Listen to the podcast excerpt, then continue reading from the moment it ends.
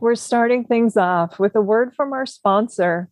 Since 1998, DVD Netflix has delivered more than 5 billion DVD and Blu ray rentals to movie lovers in every American zip code and to military bases around the world in their famous, iconic red envelopes. With an extensive library of titles from the early 1900s to today and shows from such premium networks as HBO and Showtime, DVD Netflix is a must for physical media lovers, featuring a variety of different plans starting at as little as $8.99 per month it's a great way to experience DVDs and Blu rays with special features and commentary tracks you won't find anywhere else. A member for over 20 years, so well before I ever began working with the service as an official blogger on acting or as a DVD Netflix Twitter film discussion host. I think it's a terrific way to keep our vintage video store memories alive and support the physical media that we love so much. So be sure to check out DVD Netflix for yourself at DVD.com. Now, on with the show. Hey, this is Jen Johans at filmintuition.com and Film Intuition on social media and Letterboxd. And this is Watch with Jen.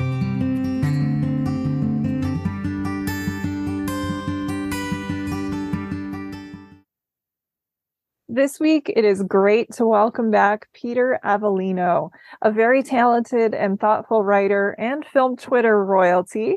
Peter Avellino's long form essays on the movies that fascinate and frustrate him in equal measure have long made his blog, Mr. Peel's Sardine Liqueur, a must read for cinephiles. Peter, it is wonderful to see you again, my friend. How are you doing and how's spring been treating you?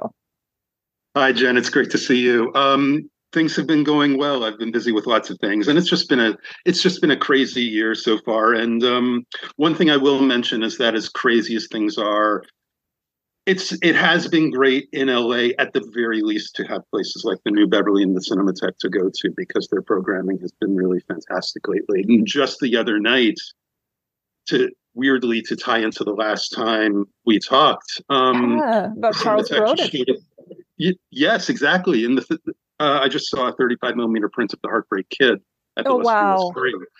for a print that apparently they flew in from England. And considering how how video releases look and its unavailability and how you know the YouTube link of it looks, the print was stunning. The print was mostly spotless. It was phenomenal to see it. It was a great crowd, and it just one of those things that restores your faith seeing that movie the other night. And um, since we talked about that one the last time, I just wanted to mention that. Yes, I love the American Cinematheque. I was in LA last summer for very briefly, just a few days. And actually, before I went, I knew I was going to go to see my friends and just, you know, uh, check out LA.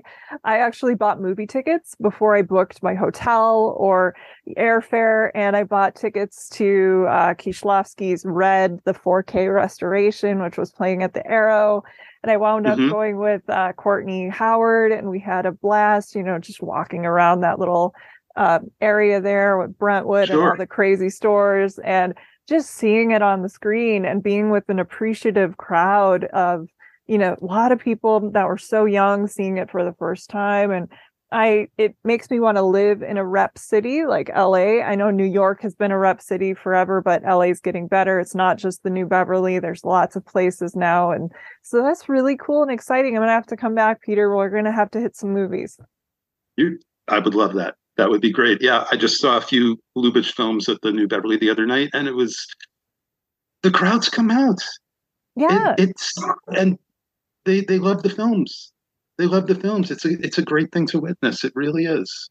Yeah, really that is. is so cool because so many movies coming out now. It seems like who are these for? You know, like um so many superhero movies and i'm not like you know if you're a teenager i'm sure they're awesome but if you're somebody over the age of 30 or an adult who kind of misses this era of that we're going to be talking about this 90s era when you had great hollywood pictures you had amazing foreign films we still have amazing foreign films and sure. some indies that sneak through but we had so many great indies in the 90s and So it's really cool that you can see some of these on screen again. And like you said, restores your faith. Yes. Yeah, it does. It really yeah. does.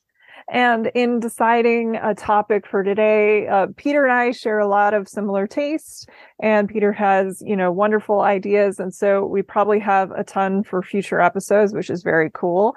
But one of the ones he suggested early on that I was excited about was 93 and the thrillers of 93. So, what was it about this year and thrillers that appealed to you?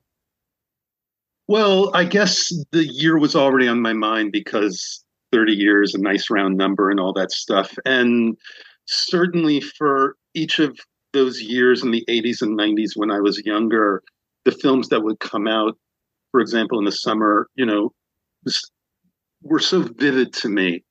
The the progression of their releases and how they influenced my appreciation for films as things went on. And certainly 93, you know, probably these days people think of it as Jurassic Park and probably Sleep, Sleepless in Seattle also. Mm-hmm. But it wasn't a bad year uh, for um, it wasn't a bad summer. There was a lot of junk. There's a, there was always a lot of junk. Oh yeah. But I, the films I was thinking of, which I had already watched recently, were pretty good examples of what was being done then. Um, yeah.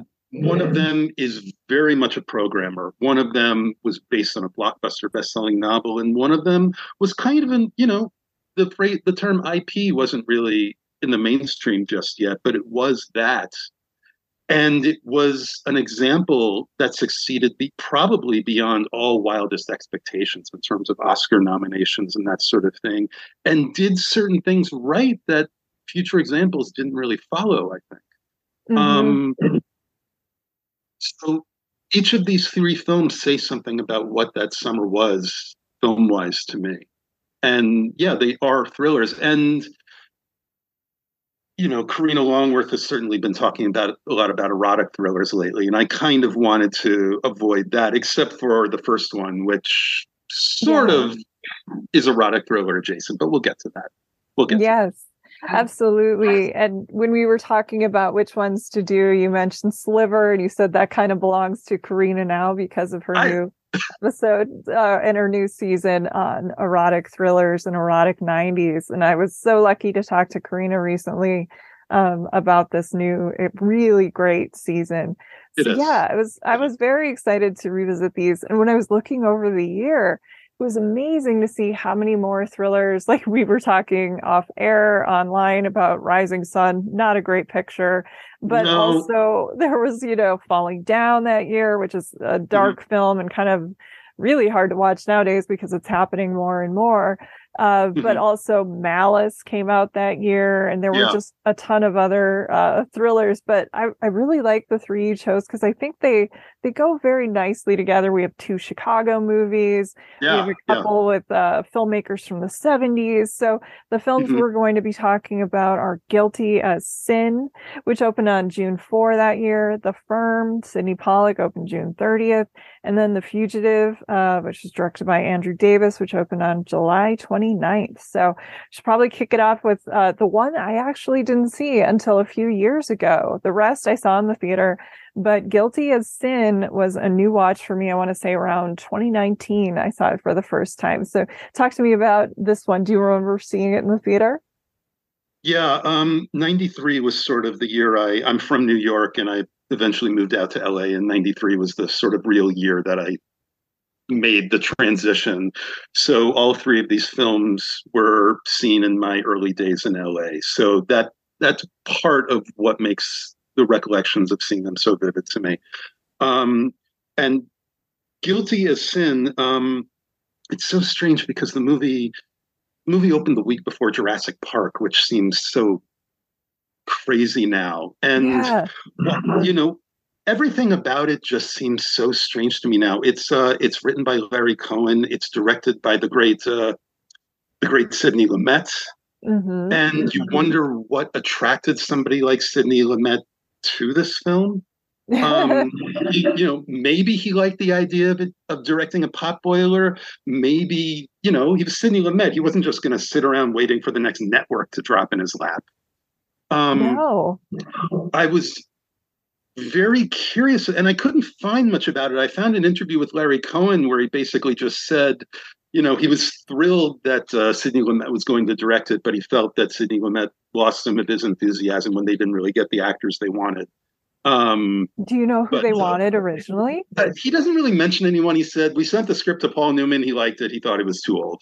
Um, you know, I I I genuinely enjoyed Don Johnson and Rebecca De Mornay, and I Rebecca De Mornay was kind of a big deal at the time, actually. Mhm. Um, So yeah, because Paul Newman, you can kind of see the relationship Sidney Lumet had with him. He had done The Mhm. Verdict, which I covered with Right. Bilge Ebiri in an episode on legal thrillers. But yeah, Rebecca De Mornay is really great because Mhm. it was around the time of Hand That Rocks the Cradle, which I just covered. That was our season opener on Curtis Hanson with Ted Griffin. Yeah, she she was a big deal. I um, you know, going back to the Karina thing for a second, this feels like erotic thriller adjacent at the very Yes. least. I I pulled out my uh, my DVD copy of it, and um, the critics quotes on the DVD it mentions Roger Ebert gave it thumbs up, so it does mention that. But below that, it the quote from the, the Los Angeles Times is an erotic thriller. Wow. That's the that's the rave review it gets from the LA Times on the DVD box. So I guess according to that, it's officially an erotic thriller, but it never really. You see, what I um I hadn't actually seen the movie in a long time, and then I just picked up the movie the movie cheap, and I remembered kind of enjoying it in a really junky kind of way. I mean, I should even ask: Is this the junkiest film you've ever covered on this podcast? oh, not at all. No. Oh, really? Okay. Yeah. it's kind of yeah. tra- it's kind of trashy. it's It's trashy. kind of trashy, I've and I covered mean that in a good way. Yeah, I've covered what I like to call, like with my friend Jed Ayres, who chooses a lot of things that are um, that he has a lot of enthusiasm for that other people do as trash-tastic. And so this Okay, is kind of trash-tastic. I mean, Roger Ebert gave it a three-star review. It is technically it's a Chicago movie, but you know, it's set in Chicago, so that might have helped a little bit. I would love to know what the quote, like the full quote was from the LA Times Right, when they called it an erotic thriller. Like, this isn't an erotic thriller, but and then they took the phrase erotic thriller. Yeah, so this was the era of erotic thrillers. I also love that it's kind of like a fatal attraction. And this was the time when the post fatal attraction, or as Karina said, the children of fatal attraction. Um, but you have Don Johnson in that role as a Mhm. man who has murdered his wife. He's a womanizer who's a misogynist and uh, just loves using women and manipulating them. Rebecca De Mornay is his uh, lawyer. It doesn't really make a whole lot of sense that she's like, Oh, no, I'm no. not representing you. And then I am. Um, but I love that he, you know, lets everyone think that they're having an affair and does all of this crazy Glenn Close like stuff, but they don't actually have sex, which is um, Right. really, really a nice little twist, I think, on erotic thrillers. Yeah.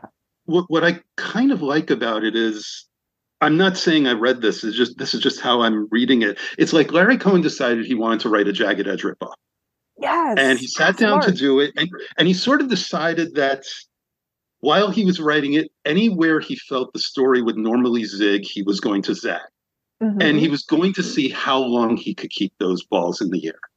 yeah. and it kind of works for me in a really twisted way and there are points where, there are like several points where the scene is just rebecca de mornay and don johnson and you can almost feel like sidney lumet like you know rubbing his hands together okay we're going to sit down and we're going to work on this stuff yeah. and Like palpable that's where- crackling tension. Exactly, exactly. As far as being an erotic thriller goes, I think the most nudity we get is from Stephen Lang while he's eating Yes. Chinese food, um, which is I don't know what that's about. I don't know what Stephen Lang. Stephen Lang's look in this movie is like this big poofy hair and a mustache. There are a number of mustaches in this movie. I'm I'm not really sure what's Yeah. going on with all the mustaches. Um, but you know, the movie does not always hold together. It's about an hour 45. I feel like there's scenes that they could have lost and things like that Mhm. because there's shoe leather and it's when it's the two of them, especially that big scene at the end Oh my where goodness. he takes the stand and it just it feels like it's cracking. It feels like the actors are in the zone and they know what they're doing. And I'm sitting here watching it the other night and thinking, I'm enjoying this. This is junk, but you compare it to other such thrillers. One I will mention, oh, um, you know, this was look, this is basically a program.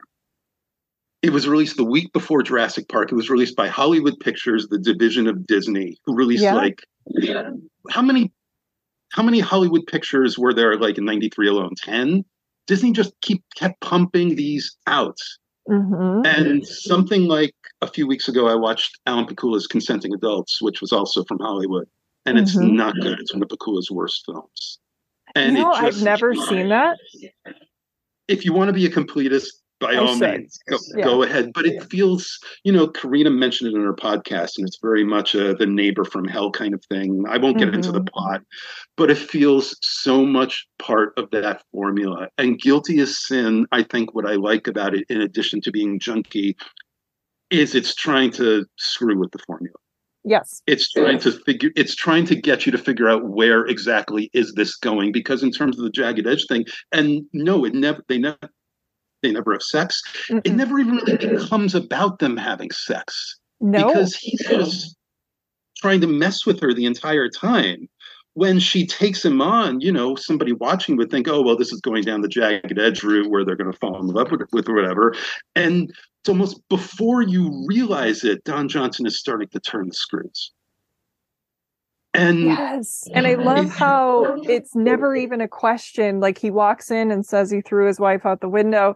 And then he does the, no, I didn't really do it. But you know immediately that this guy did it. So it's not even a question. Like there's not going to be a surprise twist at the end where it's like, ooh, she had another boyfriend and he did it. And Don Johnson's innocent or something like that. So you're right. I think that's a really good point, Peter, that they're messing with that formula.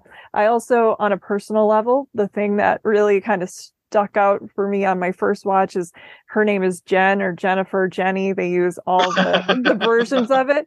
And Don Johnson has one of those like uh honey voice a honey laced voice and it's you know dipped in poison or venom for this movie. And so i remember just getting kind of creeped out on it's both attractive and scary that he's saying my name at the same time. And so that was a very weird sensation. It was like ooh he's saying my name. But he's terrifying. What is going on? Yep. so yes. Yeah.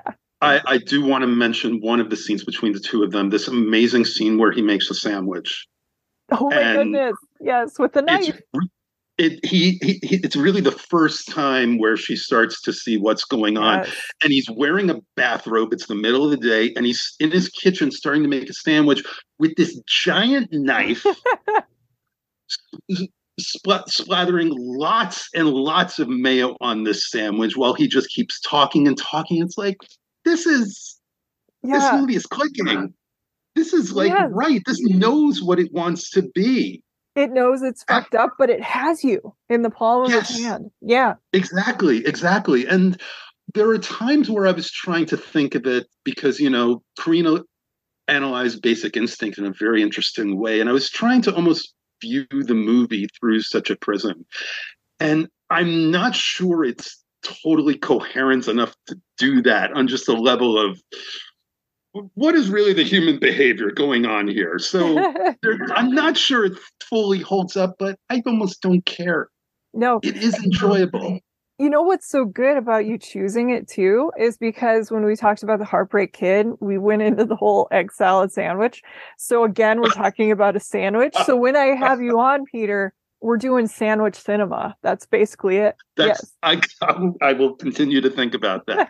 I will continue to think about that. I mean, if you want to look for some teeth in our current world, I mean, maybe if if such a movie were made today, it would be more about just the flat out Me Too sexual harassment angle of it, because it's almost like his motivation in hiring her and messing her messing with her and using her it's almost like he knows that everyone will believe the man Mhm. even if he's a killer yeah. believe the smart professional woman and he knows this Yes. And it's kind of know what this- interesting. That this came out like before disclosure. Another you you talked about Jurassic Park. That's another Michael Crichton. So one sure. year before. Yeah. Sure, sure. I you know, again, I don't know if the movie totally holds together enough. I mean, it's just got weird things where I almost wish Larry Cohen had written it in such a way that you held with Rebecca De Mornay's point of view up until this crucial flashback that happens about an hour 15 into the movie, okay. where then we would mm-hmm. break it. And the movie tells us something.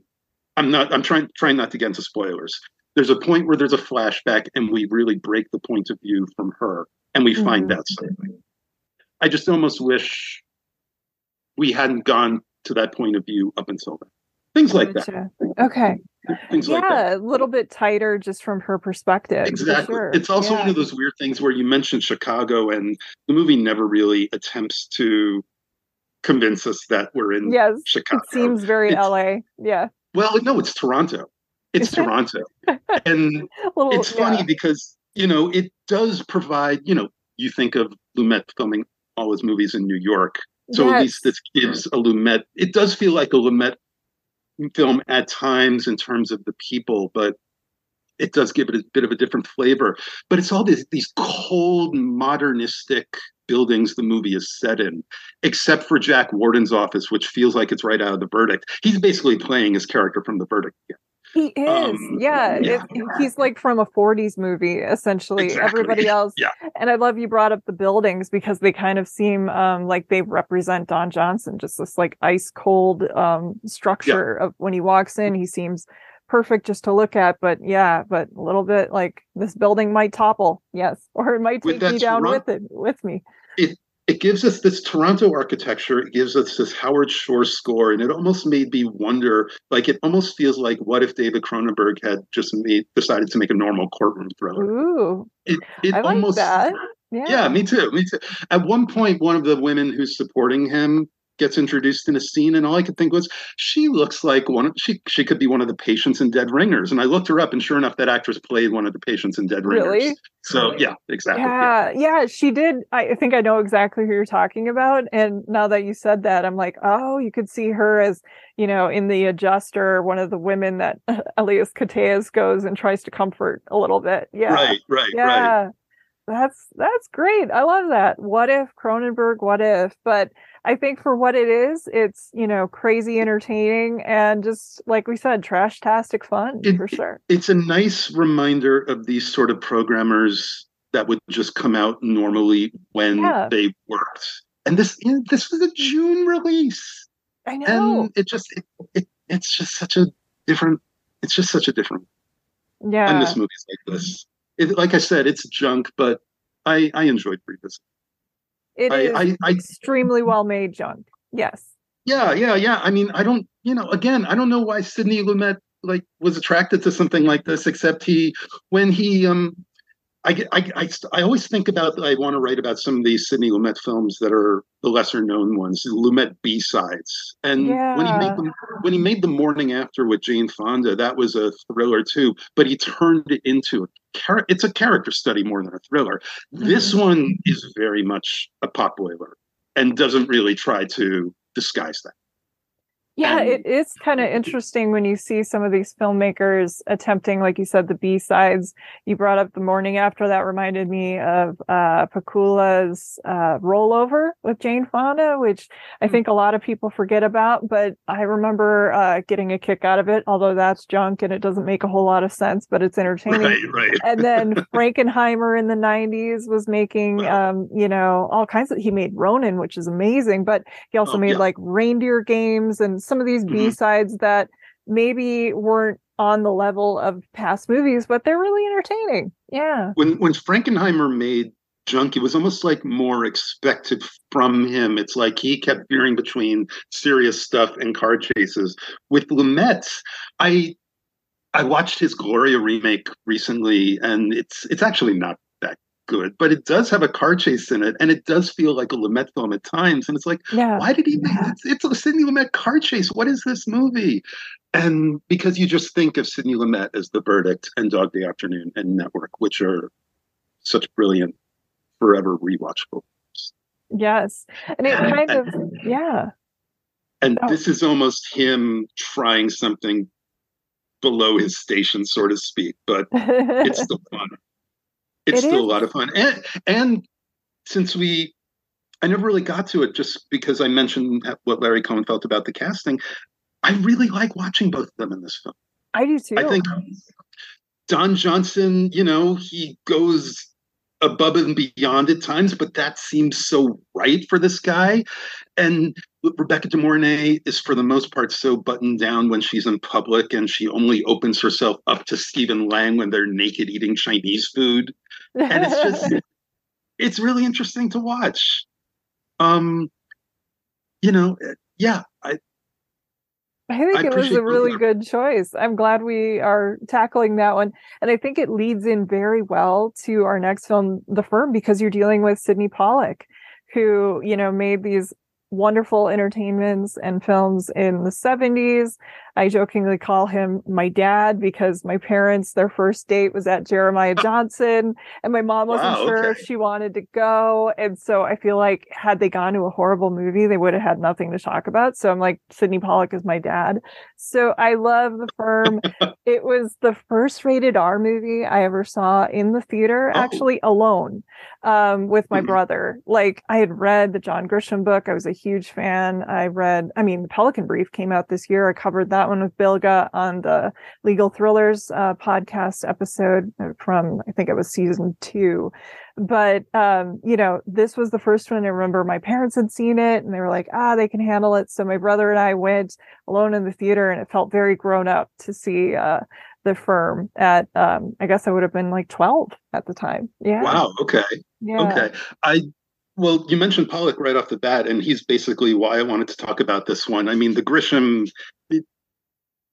talking about john grisham doesn't interest me very much talking about Sydney Pollack interests yeah. me a lot i mean i just i i found it interesting because of the place he was in in his career at the time he had just basically directed the biggest bomb of his career, Havana, which was kind of a disaster. Oh, his, yeah. his follow up to his one of the biggest hits of career of his career, which is Out of Africa, which won all the Oscars.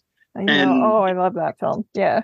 There was a I even then I had this vibe of, oh, okay, he's trying to find something very commercial and jump into that one immediately because it feels like the firm, this is one of those movies that was supposed to be a hit that was it was this giant blockbuster bestseller with mm-hmm. the biggest mm-hmm. movie star in the world and Sydney Pollack who you know he for all I know he would have wanted to make something a little classier than the firm and yeah. it, even at the time um, I was even aware then that the movie was made very fast they they even mentioned it in the press that's why the movie is so long because this was a it was it wasn't it wasn't normal at the time for a two and a half hour for a movie, for a summer movie to be two and a half hours. Mm-hmm. That was unusual at the time. There was I remember even reading a quote somewhere from Sydney Pollack saying, "You know the old saying, I would have written a shorter letter, but I didn't have the time. Well, I would have edited it." I think the movie wrapped in March for its June release. Wow. And it's watching it now. It's almost like the pacing of the movie you know, equates with how fast they were making it because right from the beginning, the movie doesn't stop.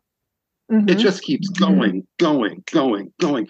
And it it's it surprisingly works a lot of the time, even while I'm not always sure about the plot points, because in all honesty, reading up I, I read the book a million years ago. So yeah, yeah.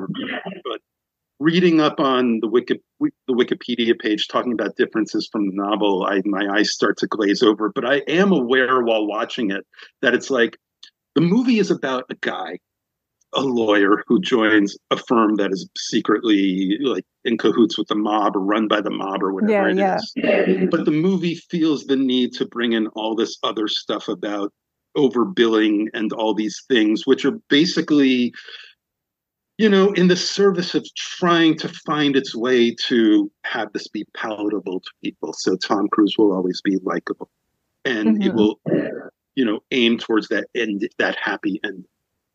And along with that, it feels like, you know, my feeling about Sydney Pollack movies is that he's always, unless it's something like Jeremiah Johnson, he's always the most interested in the relationship between the man and the woman. Oh, for sure. In, in Three Days of Condor, which I love, mm-hmm. he's interested in Redford and Dunaway more than yes. the plot. You know, and there are some movies of his where that you know that maybe becomes a problem. Things like Random Hearts or whatever. I was know, just going like, to say that that one. Yes. Yeah, yeah, and in the firm, he does the right thing where the love story between Tom Cruise and his wife, played by Jeanne Tripplehorn, doesn't overwhelm anything, but it's almost like he turns that into both the heart of the movie and where the movie can return to in the middle of all this plot stuff. So it's like this is what we need to keep carrying that. Yes. And there's all these plot machinations. The, the movie is written by um, uh, the three writers, David Rabe, uh, Robert Towne, and uh, is it Rayfiel? Rayfiel, who was like Sydney Pollack's guy. Yes. If you look up his filmography, there was um, there's a line that recurs in Sydney Pollack movies. Um, uh, you think not getting caught in a lie is the same thing as telling the truth. Redford says it in Condor. Mm-hmm. Steven Hill says it in The Slender Thread, and Sean Penn says it in The Interpreter. And it's not said in The Firm, but it feels like it could be said in The Firm. It's a theme um, he kind of goes for. I'm glad yeah. you brought up the pacing and how um, he establishes the man and the woman. One thing I did a few years ago, I created this like really analytical thread on Twitter when I was watching the firm and kind of breaking down what I loved about the beginning and uh, it actually took off. And what was interesting is that's how I met um, Janet Maslin over the internet because she had just she either had just done a thing with uh, John Grisham or was going to the next night at the Jacob Burns Film Center. I had no idea, and so she used my thread um, and kind of helped it go mini viral. But my favorite thing about the beginning is it takes eight and a half minutes to introduce the Tom Cruise character to the firm. And through those eight and a half minutes, rather than like exposition or a, a voiceover or somebody saying, Hey, you're almost done with law school. What are you going to do next? That kind of thing. We see him like how he spends the day. He works in the bar. He is playing basketball with the judges. All of these like little pieces of who this man is are presented to us and it takes its time. And I did track it. It was like eight and a half minutes. And then his first line, one of them, when he walks in and meets the lawyers is talking about the last time he was tongue tied was with his wife and you mm-hmm. know um, like she is the most important thing to him and that is also the most important or the thing that interests Sydney Pollack the most and so yeah I think it is really cool and even something as ridiculous as him like walking down the uh, street and doing those flips for no reason or you think there's I no reason I, I don't know what to say about that. I yeah, there's this like, acrobatic thing. It comes back I, later though, which I love. Is, like when he jumps out of the window onto the the yeah yeah the, the truck? We, okay. Yeah, so we need okay. to know that he he has these cat like reflexes. So it seems totally ridiculous. Like just yes. Tom Cruise decided to do this, and people are like, mm-hmm. I don't know. I guess it's on film. Let's throw it in the movie. But it comes mm-hmm. back later, and so I do love that. You know, the thing that also interests me is just how many amazing character actors are in this movie. You have Ed mm-hmm. Harris you have David Strathairn, Holly Hunter, Gary Busey, all these people. Uh, Margo Martindale is, that, that, uh, you know, in it, and just all of these like actors. Uh, Gene Hackman, I think, kind of steals the film away from Cruise. No, Hackman's times. great. It, it sort of very quickly became part of the Grisham thing, like this update of disaster movies to have everyone yeah. in the movie somebody uh somebody recognizable, and it's um it, it, it totally works here. I mean, everyone is engaging. Hackman is fantastic. I think that everyone is also given a lot of really good, colorful dialogue. Yes, that sort of that sort of helps us to glide over some of the the the, the plot nonsense. There's a lot of dialogue yeah, like him genuinely... cheating for no reason. That never makes yeah. sense to me. Yeah. yeah, yeah, I know. I know. It's it's a weird plot movie because it occurs to me that when they go down to the Cayman Islands, um, Oh, it gets and strange. They, yeah. Well, it gets strange, and I, you, you know what? I even like. Uh, is it Karina Lombard who, who was uh, the um, Oh yeah, she's excellent. Yeah, she's yeah, she, the, she's the honey good. trap. I, yeah. Her enigmatic speech with somehow draws Tom Cruise to her like they knew what to have her say, which is absurd. Yes. But it's fascinating dialogue anyway. But the plot stuff, it's like they come back from the Caymans. Tom Cruise rents a car. He drives out to the prison to visit his brother. He comes back. He um he hires a Gary Busey while while Gene Hackman and Jeanne Tripplehorn are talking, and it's like it's all in the same day, and it's just like. Eh, what is the time frame of this movie? Is it two weeks? I sometimes wonder. A lot of stuff happens in the movie over the course of like a day. It's just one of yes. those crazy script construction things mm-hmm. that you just have to like don't think about it too long or it all falls apart essentially like a house of cards but it's so entertaining i mean you also yes. have like amazing production specs you have john seale doing the cinematography dave grusin on the score what do you think of the I, score I think the score is fantastic. I know I a lot know, of people have always it. complained about the score. It's a lot of fun, even when um, even when it switches to overt suspense music during the chase near the end. Mm-hmm. Um, it's very much in the ilk of the John Williams conspiracy music from JFK. That was like an early 90s thing. Every thriller was lifting from JFK. And, but it turns it into something totally right for this movie with the piano. And it's fun and it's cool. And it's you know, music that we don't get. I, I, like I like Grusin, even though some of Grusin is very much locked back in that 70s feel. It is. It's very soothing. It was it's like a, a strange love affair for me. I remember hating the score when I was a kid. And it took mm-hmm. years. I was like, you know, it grated on my nerves. I was like, what's up with the the Scott Joplin, the piano? And then you get older, and then all of a sudden it's like, it's Memphis. This is jazz. This totally mm-hmm. works. And now I love the score. Like I could listen to that score all the time. It's perfect for this movie. Yeah. Yeah, and we should. I just, I just want to mention while we can uh, Wilford Brimley in there, just because um, he gets like amazing. One of, greatest, one of the greatest speeches in the movie. Um, I know that's that's kind of yes. The the thing I love about it too is I made this joke on Twitter, but you know it's good. I saw it at age twelve because it taught me a really important lesson about relationships, which is you should never cheat because it's wrong and it's horrible. But if you do, Mr. Quaker Oats, Wilford Brimley will totally blackmail your ass. Yeah. The phrase oral and whatnot, which uh, I don't know which writer is responsible for that, but that's great. Saying See, it, yes. Dropping F bombs? Like you're like Wilford Brimley? I mean, yeah. Mm-hmm. It's, you know, the pacing of the movie is so incessant at times. And there are times when I feel like I can sense the rushed nature of the production because it feels like we're being slammed into a scene midway through or slammed out of it before it's really done. And it's not always elegant. No. Um, some things like Gene Hack, it, it, feels like Gene Hackman is robbed of kind of a decent final moment because of all that, because the movie is always just rushing to the next thing. And yet it somehow works. The basic thread of the narrative is always compelling and it just keeps us moving forward. Yes. And I don't know if it's not the best Grisham movie of the batch, mm-hmm. but it's really good Chinese food. It is.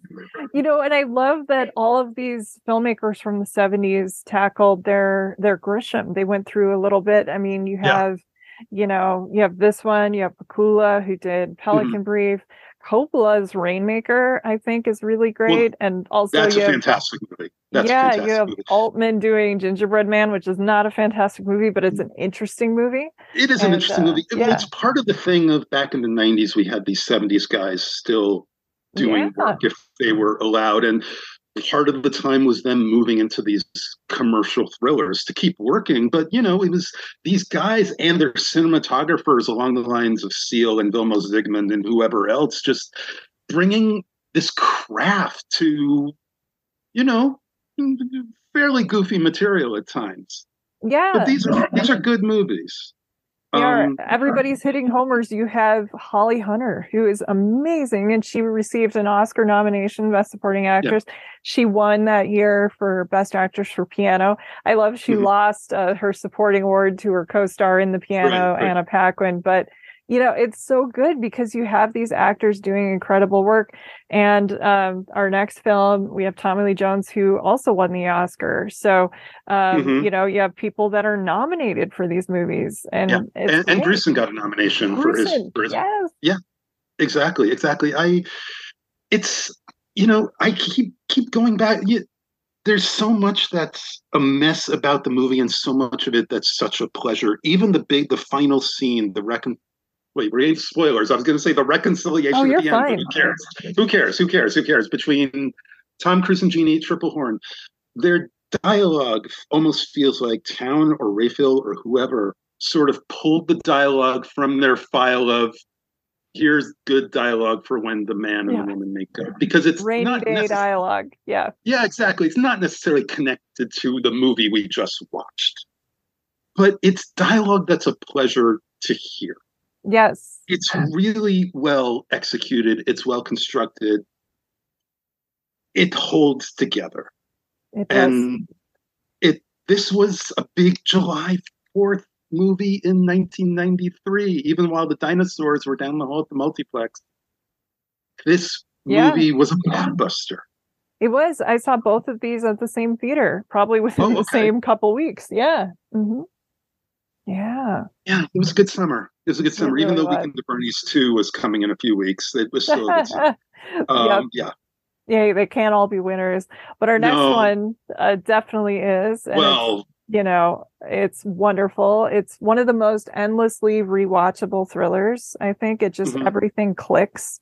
And mm-hmm. uh, we're talking about The Fugitive with um, you know Harrison Ford and Tommy Lee Jones in uh, bringing the TV show to life. Director Andrew Davis. So tell me your history with this movie. Um, again, we're talking like very shortly after I'd made my way out here to LA, which mm-hmm. is a mm-hmm. whole story in itself that I won't go into. But the first time I saw The Fugitive was at a test screening in early June of that year. Oh wow! Um, part of what amazes me about this is much like the firm. This was a very fast production.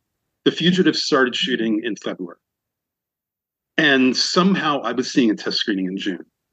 Wow! I still don't know how that's possible. Um, if you look at the credits, there are six editors credited and a lot of assistant editors. Mm-hmm. So they clearly knew what they were doing and were well organized to get this done. Yeah. Um, and the production was such um like they were writing it on the day changing dialogue uh, I read mm-hmm. some backstories where they're like, you know, Harrison Ford, Tommy Lee Jones, Jane Lynch, you know, people who are whoever was in the scene that day should have also been kind of like co-writers on this film because they were sort of working on it as they were going. And so I guess he needed those editors to help shape it. Yeah, mm-hmm. but it yeah, just so, works it everything about it works. The movie was more or less totally to get in my memory. Remember, it's a long time ago now. In my memory, the movie was basically there. It was yeah. still a temp score, and there were a couple of things. They probably cut some shoe leather. There was confusion in the pe- people talking afterwards because um, the woman who picks up Richard Kimball in her car. People were confused okay. by that scene because it seemed to come, be a follow up to an earlier scene that we hadn't seen. I think she was meant to be a waitress in a truck stop diner who had met him there, oh, okay. and that's why she picked him up. And there was dialogue that we saw referencing that, and people were just confused. Gotcha. So all they all they have with her now is that she picks him up, which is still kind of strange, but you you glide by that. Mm-hmm. Um, the movie was basically done. The movie was there, and you know it was nice to have this secret I had. I remember at the time of uh, for a couple of months, I had the secret of how good this movie really was. I mean, it's one of those crazy things where they were clearly rushing to make it in theaters for August, but it, they were not rushing it to get Oscar nominations. Mm-mm. And it's it happened because everything about the movie works practically. The yeah. movie, watching, I watched it again last night. I've seen it a couple of times already, and I'm just reminded of how much the movie flows. It does. The movie always, it's almost like it keeps going between sort of this, you know, clarity and image. It's like it will keep reminding you of what's going on. After the St. Patrick's Day sequence, there's a press conference where we have reporters basically reiterating the plot to us of mm-hmm. what's going on. Richard Kimball escaped and now he's at large. And, and but then it'll cut to Harrison Ford somewhere in the city by himself. And it'll just like hold on him for a moment to give it just this poetry and because it's a very visual performance Harrison Ford has to play he doesn't get a speech about how much he loved his wife. Well, no, no, we see it in pictures, and we we, we see, see it on his, his face. Memory, and yep. I find some of that footage interesting because it of uh, we. It's like they spent a, a, day just filming Sela Ward in the apartment. Yes, Sela Ward mm-hmm. plays his wife who gets mm-hmm. killed, and it's like they just spent a day filming her doing stuff in in mm-hmm. the in the like what is he doing? What is all this stuff supposed to be? But it it works perfectly yeah. it's all put together, keeping yeah. her in his head, keeping her in our head as we're watching this. And I don't know if you have any history with the TV show at, all. I mean, we're of the generation that uh, comes. I saw some reruns. Uh, I remember I was in like this postmodern pop culture uh, kind of as a book and a media club that was at Barnes and Noble when I first moved to uh, the Phoenix area. It was very strange. And one night we did um, The Fugitive and we watched like some clips from the old show. So it was interesting to see how they were playing on the humanity and the pathos and how that also just translates exactly like you were saying. But yeah, what were you going to say with the television show?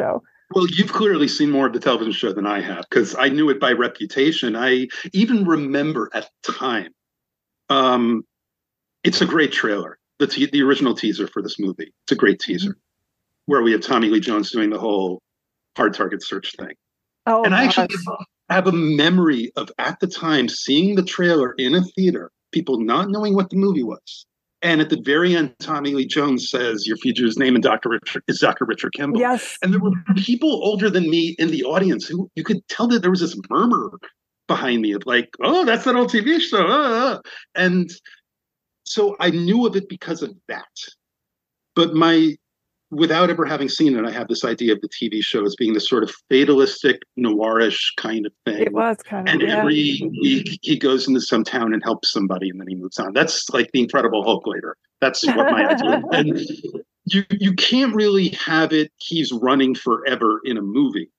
If they wanted to make a different movie, they could have done. It. But we'll get to that. How the movie actually ends. Um, so there, ha- there still are touches of it, just shots of Harrison Ford by himself entering that tunnel. Um, it's like this signifies he's entering this sort of underground world to stay yeah. alive. And um, even the um, the sequence with Julianne Moore as as this doctor. Oh, I love that. Yeah. yeah. It's like it's like a mini TV episode for about five minutes. I know. It, it has nothing to do with the central plot, but it it connects right. us with who this man is and why we should care about him. And mm-hmm. um, yeah, exactly. I love it. He saves a child. If if you're listening and you haven't seen the movie in a while, he's in the hospital and he is a doctor and he sees a kid not getting the treatment that he desperately needs and you know, he goes ahead and looks at the chart and the film and takes care of it. Yeah. Yeah, yeah, I was thinking about how fresh the movie felt at the time mm-hmm. because um, for some reason, even at the time, not knowing who she was, uh, it was one of her first films. Jane Lynch kind of popped popped for me, like she made an impression. Yeah, and she's very good in her small part. And like the very first thing she says on screen is um, she's being interviewed by like the marshals or whatever, and she says, "I just first want to state for the record that I believe Richard Kimball to be innocent." Yes, and I couldn't I couldn't really put into words at the time, but I think what struck me was that um, it wasn't like somebody in a TV show saying, I would never believe that so and so could do such a thing. Mm-hmm. It was mm-hmm. like she was making this a political statement. Yes. And that to me felt like it was making this movie based on an old TV show as part of our recognizable world. And these days, that's almost like an old hat. Everything does that. But then that felt new. Then that felt different.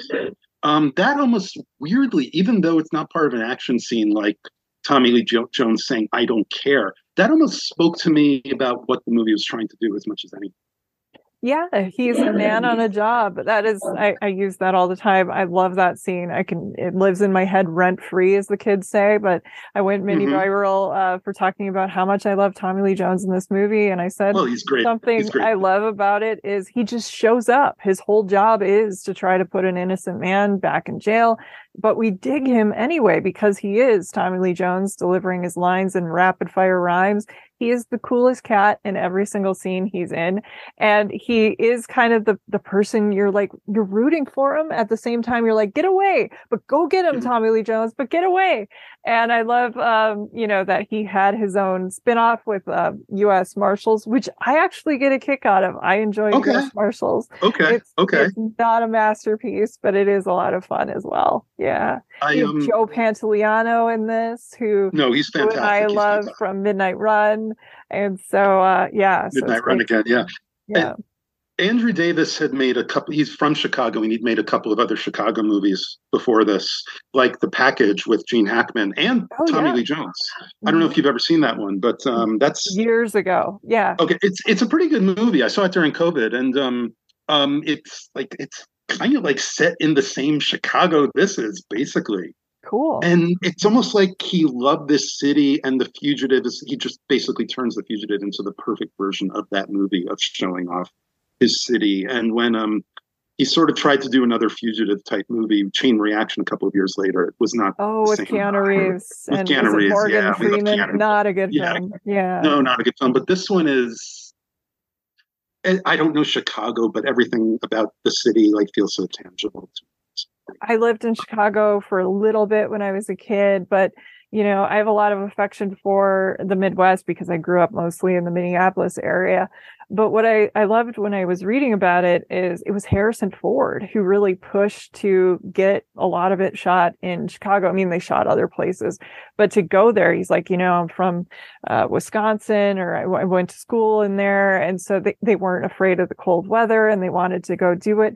And what was cool is reading that the St. Patrick's Day parade, they also shot Blink in the same parade. So the film Oh, crews okay. were like running into each other. And so they had to work it out with the film office. And sometimes the camera people would bump into each other because they were filming two different thrillers in the same St. Patty's Day parade. But but yeah, it, it's really cool to see um, Chicago. And also Harrison Ford really wanted to play um, a man. This is in a, a vanity kind of way that he got to grow a beard because he was getting tired of always looking like himself and how studio heads were, you know, you need to look a certain way. And he's like, I wanted to play a guy with a beard, a little bit um, scrappier looking and a little more like a real man. And so he was very excited to do that. Yeah. It, it it's a very confident movie star performance It by is. him. I, You need I it. really am. Yeah, I really enjoy watching him in this movie. He has like literally one moment of levity, and the rest of it is him running, Mm-hmm. basically. And for the most part, he, he's he, he look. We all there's there's very little new to say about Harrison Ford at this point, but I love watching him in this movie. And then when he does get to talk near the end, and you know they they falsified the reports so RDU ninety could give you profanity. I I just I love that stuff. I just love because Yes. and Harrison Ford, you pointing at pointing, and he he knows what he's doing. He knows. You know, this is part of the Harrison Ford cinematic universe of playing a doctor Yes. where his wife either dies or goes missing. Because I also love Polanski's Frantic. I think people should talk about that one more. Oh, and- I'm a big big Frantic fan. oh No, my no, god, no, I love it. Yes. Yeah, Frantic was weirdly like a big deal to me when I was a teenager. Like for some reason, I just Same. loved that movie. Yeah, Yeah. yeah. It it um, it's just it plays great now. It's such a funny movie. It's such a suspenseful movie. He's Yeah. phenomenal in that film. Oh my gosh, one of his best performances. Yeah. Yeah, it maybe the fugitive is more, is more of the pop commercial version of that. Yes. He's still great in it. I know. That'd be a really good double, you guys, is what we're saying. Sure, sure. Yeah. no, we'll have to talk about Frantic some other time. I But, know. uh, Thrillers no, of no, so- 87 or whenever that was. Yes. it's my feeling that that 88 Harrison Ford is kind of peak Harrison Ford. I know some people would say yeah, the working girl Wars. era. And I- Mhm. I just frantic the double bill of frantic and working girl it's like that's what i love about harrison ford as actor and star right yes there. my favorite um, too the most interesting part of harrison ford yeah, yeah, yeah i mean that's off the the fugitive line but still, it's, it's harrison. Yeah. Yeah. Yeah exactly. Exactly. Yeah. Yeah it's you know so and the movie you know it's sort of like there there are times when i've seen the movie and it's like i've sort of mentally focused on what his sort of journey is through this sort of trying to stay below society where anyone will pay attention to him. Because you know it's almost like this message of the movie is don't trust rich, rich doctors and chicago cops yeah um, you know trust the people below all of them. Mm-hmm. julianne moore is below all of them. He can ultimately tr- if, he, if he had to interact with julianne moore a little bit more she would probably trust him. He would probably yep. be able to trust her. Um, but you know all these you know i, I kind of wish that the chicago cops got more of a comeuppance at the end but what are you going to do? They, all they have to do is deal with the press in the end. I, I, I just wish there was a little bit more of that but uh, i do, love the scene when tommy lee jones first interacts with the local uh, sheriff's department and you know mm-hmm. because mm-hmm. of the transport and oh he's dead. And then what do we have here? And you know leg irons with no legs in them and uh and then he just takes over right there. So it's kind of showing um that it's it can be corrupt and you know i'm just going to take over your investigation and it, it's amazing yeah right from the beginning you trust him you believe him you can tell yeah. he's good at good at his job uh-huh. and it's uh-huh. one of those things where the movie does not make him correctly does not make him a bad guy so you are not sure yeah where the movie is going to go because of that. Because exactly. certainly Tommy Lee Jones had played bad guys already. Oh my goodness! So he, yeah. At, you know, Do you remember this, Blown Away? Oh my god. that that was part of like the post. Yeah, well, yeah, yeah, yeah, yeah. It, Tommy Lee Jones, he um, he spent Under a lot Siege. of time running. Well, sure, sure. No, Under Siege yeah, was like yeah. the year before this, but oh, yeah, okay, yeah, yeah. Andrew it's, Davis, yeah this was during the time where Tommy Lee Jones became the actor and movie star he was supposed to be. It was like when he was a little bit younger, it wasn't quite the right fit. It's like he exactly. grew into his face. He grew into his screen persona. Where yeah. by the time you get to something like Double Jeopardy, which is not a great movie, but it's okay. It's like it's he's entertaining, fully, it's serviceable. It's entertaining. Yeah. He's by that point, and Men in Black and all that, he's fully in command of mm-hmm. who he is in front of the camera. Yep. And The Fugitive is almost like I'm not saying it's there's something about it where it, his performance in The Fugitive, where everything kind of crystallizes. Mm-hmm. And he just plays off Joey Pants and Daniel Roebuck and the other people he works with. They just play off each other so, so well. Amazingly. Yeah. Yeah. Yeah. Yeah.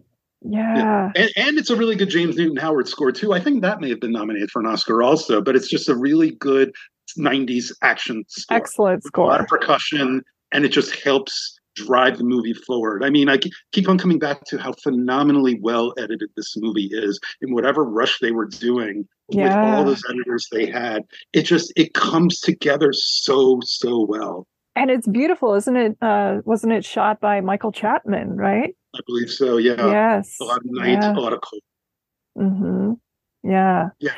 You need somebody with that skill to be able to capture because a lot of it is very dark. Yeah, a lot of mm-hmm. Gray uh, very mm-hmm. Chicago. Yes, uh, very Chicago, very Chicago, and yeah, yeah, yeah. wonderful film. Uh, it's it's it's a damn good movie. It it's is. Movie. I, I know. I put it on yesterday. I just watched it a few months ago, and I put it on kind of as background to while I was doing laundry and other stuff. And we had a repair guy here for like five hours, and so I kind of put it on, and then within like a half hour, I stopped doing everything else and was just focused on the film because it just sucks you right in. Yeah. And it probably has one of the greatest uh, trace the phone call scenes. Ooh, ever. yes. Because yeah, and I love the, the, whole way, thing with the L. Yeah. Mm-hmm, uh, with the L, yes, but when Harrison Ford gets Tommy Lee Jones on the phone oh, to talk to him, uh-huh and they're like they're the, the the points of the suspense is we even cut to Joey Pants, drag this out, keep talking. To, yes. And then Harrison Ford doesn't hang up; he just puts the phone down and totally pulls out the rug from that. And it's just such a great moment. It's such an unexpected moment, and so much of the movie is it's like it's so like pure he's a man on the run. He's Yeah. being chased. You know, it's based on an old TV show anyway, so we all know what the plot is. Mm-hmm. And yet the movie throughout does these things, big and small, that are both so well executed and at times so unexpected that it just it's this I, I overuse the phrase at times, but it's almost like this sort of Casablanca like example of everything coming together because you have the right people. Uh, we should mention who I we should mention the writers, David Twohy and Jeb Stewart, I believe, yes. just to mention them, just because they they put all this construction together. Mhm. This is one of those things where everybody was in the zone of making this the best possible version of this movie that they could.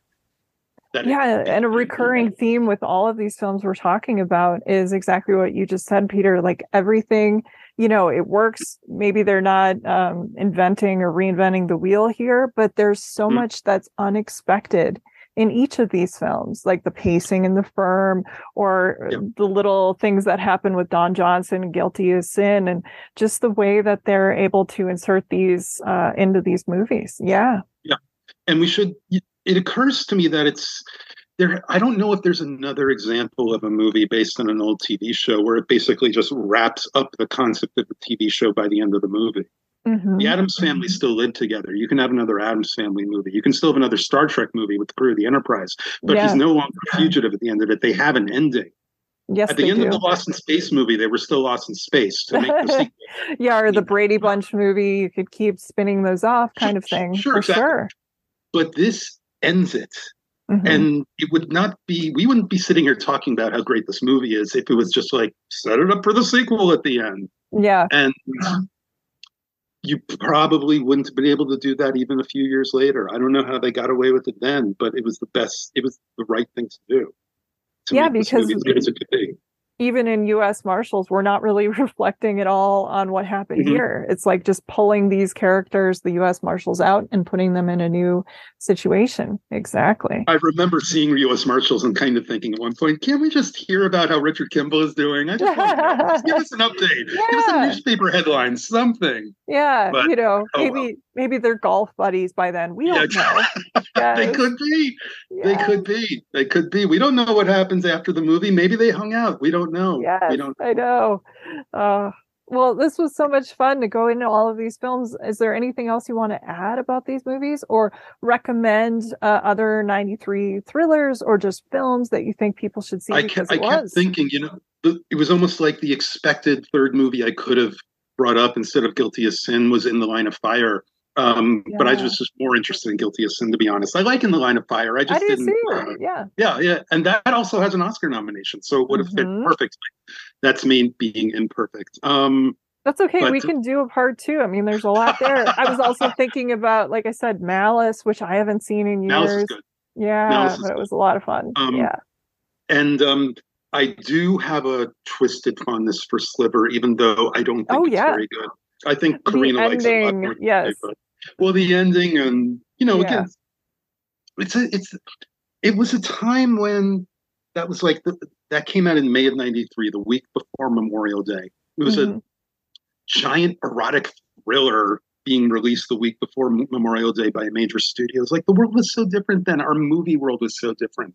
There was You more variety on- these films. Yeah, you couldn't turn on MTV without hearing the UB40 song and seeing Oh, yeah, that yeah, I video. remember and that. oh my yeah. goodness. Yeah. I just, There was an appetite for these. Yep.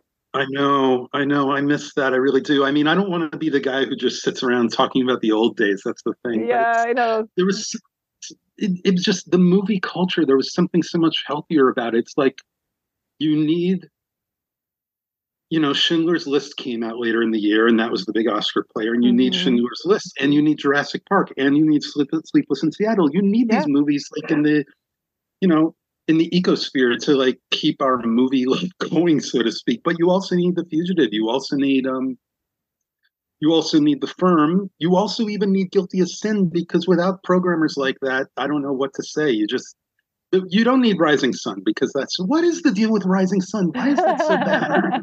Why is that so bad? It's... I never liked it then, but I mean, I love the the cast, but but yeah, it was no, not no. great. Although you know what's funny, listening to you talk, I was thinking about my good friend Jordan Harper, who just said because he's starting to go more to the rep screenings in LA, said, you know, the more the the more years go by and what's happening with film, he has a theory that every movie made before 2000 is just getting retroactively better every single year. And yeah. uh, maybe not Rising Sun, but we're saying Guilty as Sin deserves another look. Yeah. There's um it's one of those things that never makes any sense, but when I watch certain like movies from say the late 90s it sort of clicks something in my brain of almost like there's something to the the camera work, the film stock, the anamorphic flavor to it that it's almost like these this is how we were supposed to look. I just watched Scream 2 the other day. And yeah. it's like the, the there's something to that that's like it registers something in my brain that just yeah. That was shot actually I, at a college I spent a little time at, Agnes. Oh college, wow, okay. In Decatur, okay. Georgia, Atlanta, and uh, one of the most beautiful college campuses. And uh, yeah, but just the glossiness. I mean, I'm glad yeah. you brought that up because I just watched the new Scream Six the other night mm-hmm. on Paramount Plus, and you mm-hmm. know that's doesn't look like a movie compared to how these movies no, used to look. I, yeah you know it's it's partly a digital thing i guess it's partly yeah. just uh, how things look anyway i don't want to mm-hmm. i never want to just be an anti-digital guy but it does oh not like at all there's been some great stuff on digital yeah but... yeah but it's you know I, I actually didn't i didn't totally mind scream 6 but it feels like i'm not really part of that audience anymore which is fine yeah which is fine mm-hmm. um it, it, something it, it feels like there's a flavor that's missing there's a style that's missing to yes. it and mm-hmm. um Scream 2 isn't the greatest movie ever, but I did like it. And just looking at it yes, registers exactly. something to me. Yeah, and I miss that. I miss that. And there's a little bit of that in these movies from 93 as well. There just is. There just is. And we have two um two directors here who you know, were sort of in the latter part of the career, their career, but still doing good work. Lumet did have some really good, solid work coming. Mm-hmm. This is this isn't the last good Pollack movie, but he had a couple of. I was never much for Sabrina. I was never much for Random Hearts. The Interpreter. Oh, I love Sabrina. I'm sorry. I'm sorry. Forgive me. You're Forgive fine. Me. Uh, some Forgive people hate me. it. No, you're fine. Yeah. Um, but and, Andrew Davis made one that I actually covered with Jed. Um, you know, a perfect murder a few years later. Okay. I think was damn good, actually. Okay. Yeah. Okay. Okay. And he just sort of seemed to I've looked it up in Wikipedia. He lives in Santa Barbara or something. Maybe he lives off the fugitive money. I don't know. But, uh, yeah, I'm not sure what be. happened in his career, but yes, exactly. I, something like the fugitive show. You know, it's probably his best film, so it shows yes. the you know how good he could be. It really does. We had these Absolutely. we had these we had these craftsmen back then, and I miss some of these guys. I really do. I really yeah. do. I'm glad I got to be around for some of me too. And I'm glad that I got to discuss all of these with you and kind of relive the excitement of going to the movie theater in 93. Exactly. And seeing some of these. So, Peter, I want to thank you so much for doing this. You're going to have to come back when you come up with another thank idea, or else we'll just have a whole hour on Frantic, essentially. Okay. That sounds good to me. I would love to. I would love to do that, Jen. Thank you so much. Of course. I also want to thank everyone for listening, especially my patrons who support the show and help fund my research, equipment, film rentals, RSS fees, and more for as little as a dollar per month at the Film Intuition Patreon, which is the home base for the show. Other ways you can support the podcast are by sharing, reviewing, and subscribing to Watch with Jen wherever you get your podcasts, and also checking out the cool merch store hosted and created by our talented logo designer, Kate Gabrielle. You can find the merchandise store, including shirts, tote bags, stickers, and more by visiting filmintuition.com and clicking on the shop link. The show's theme music is solo acoustic guitar by Jason Shaw and is available in the free music archive. You can also reach me or interact with Watch with Jen anytime on Twitter, either at Film Intuition or our Watch with Jen account as well. Well, until next time, please take care and happy movie watching. This is Jen Johans at filmintuition.com and filmintuition on social media and Letterboxd. And this is Watch with Jen.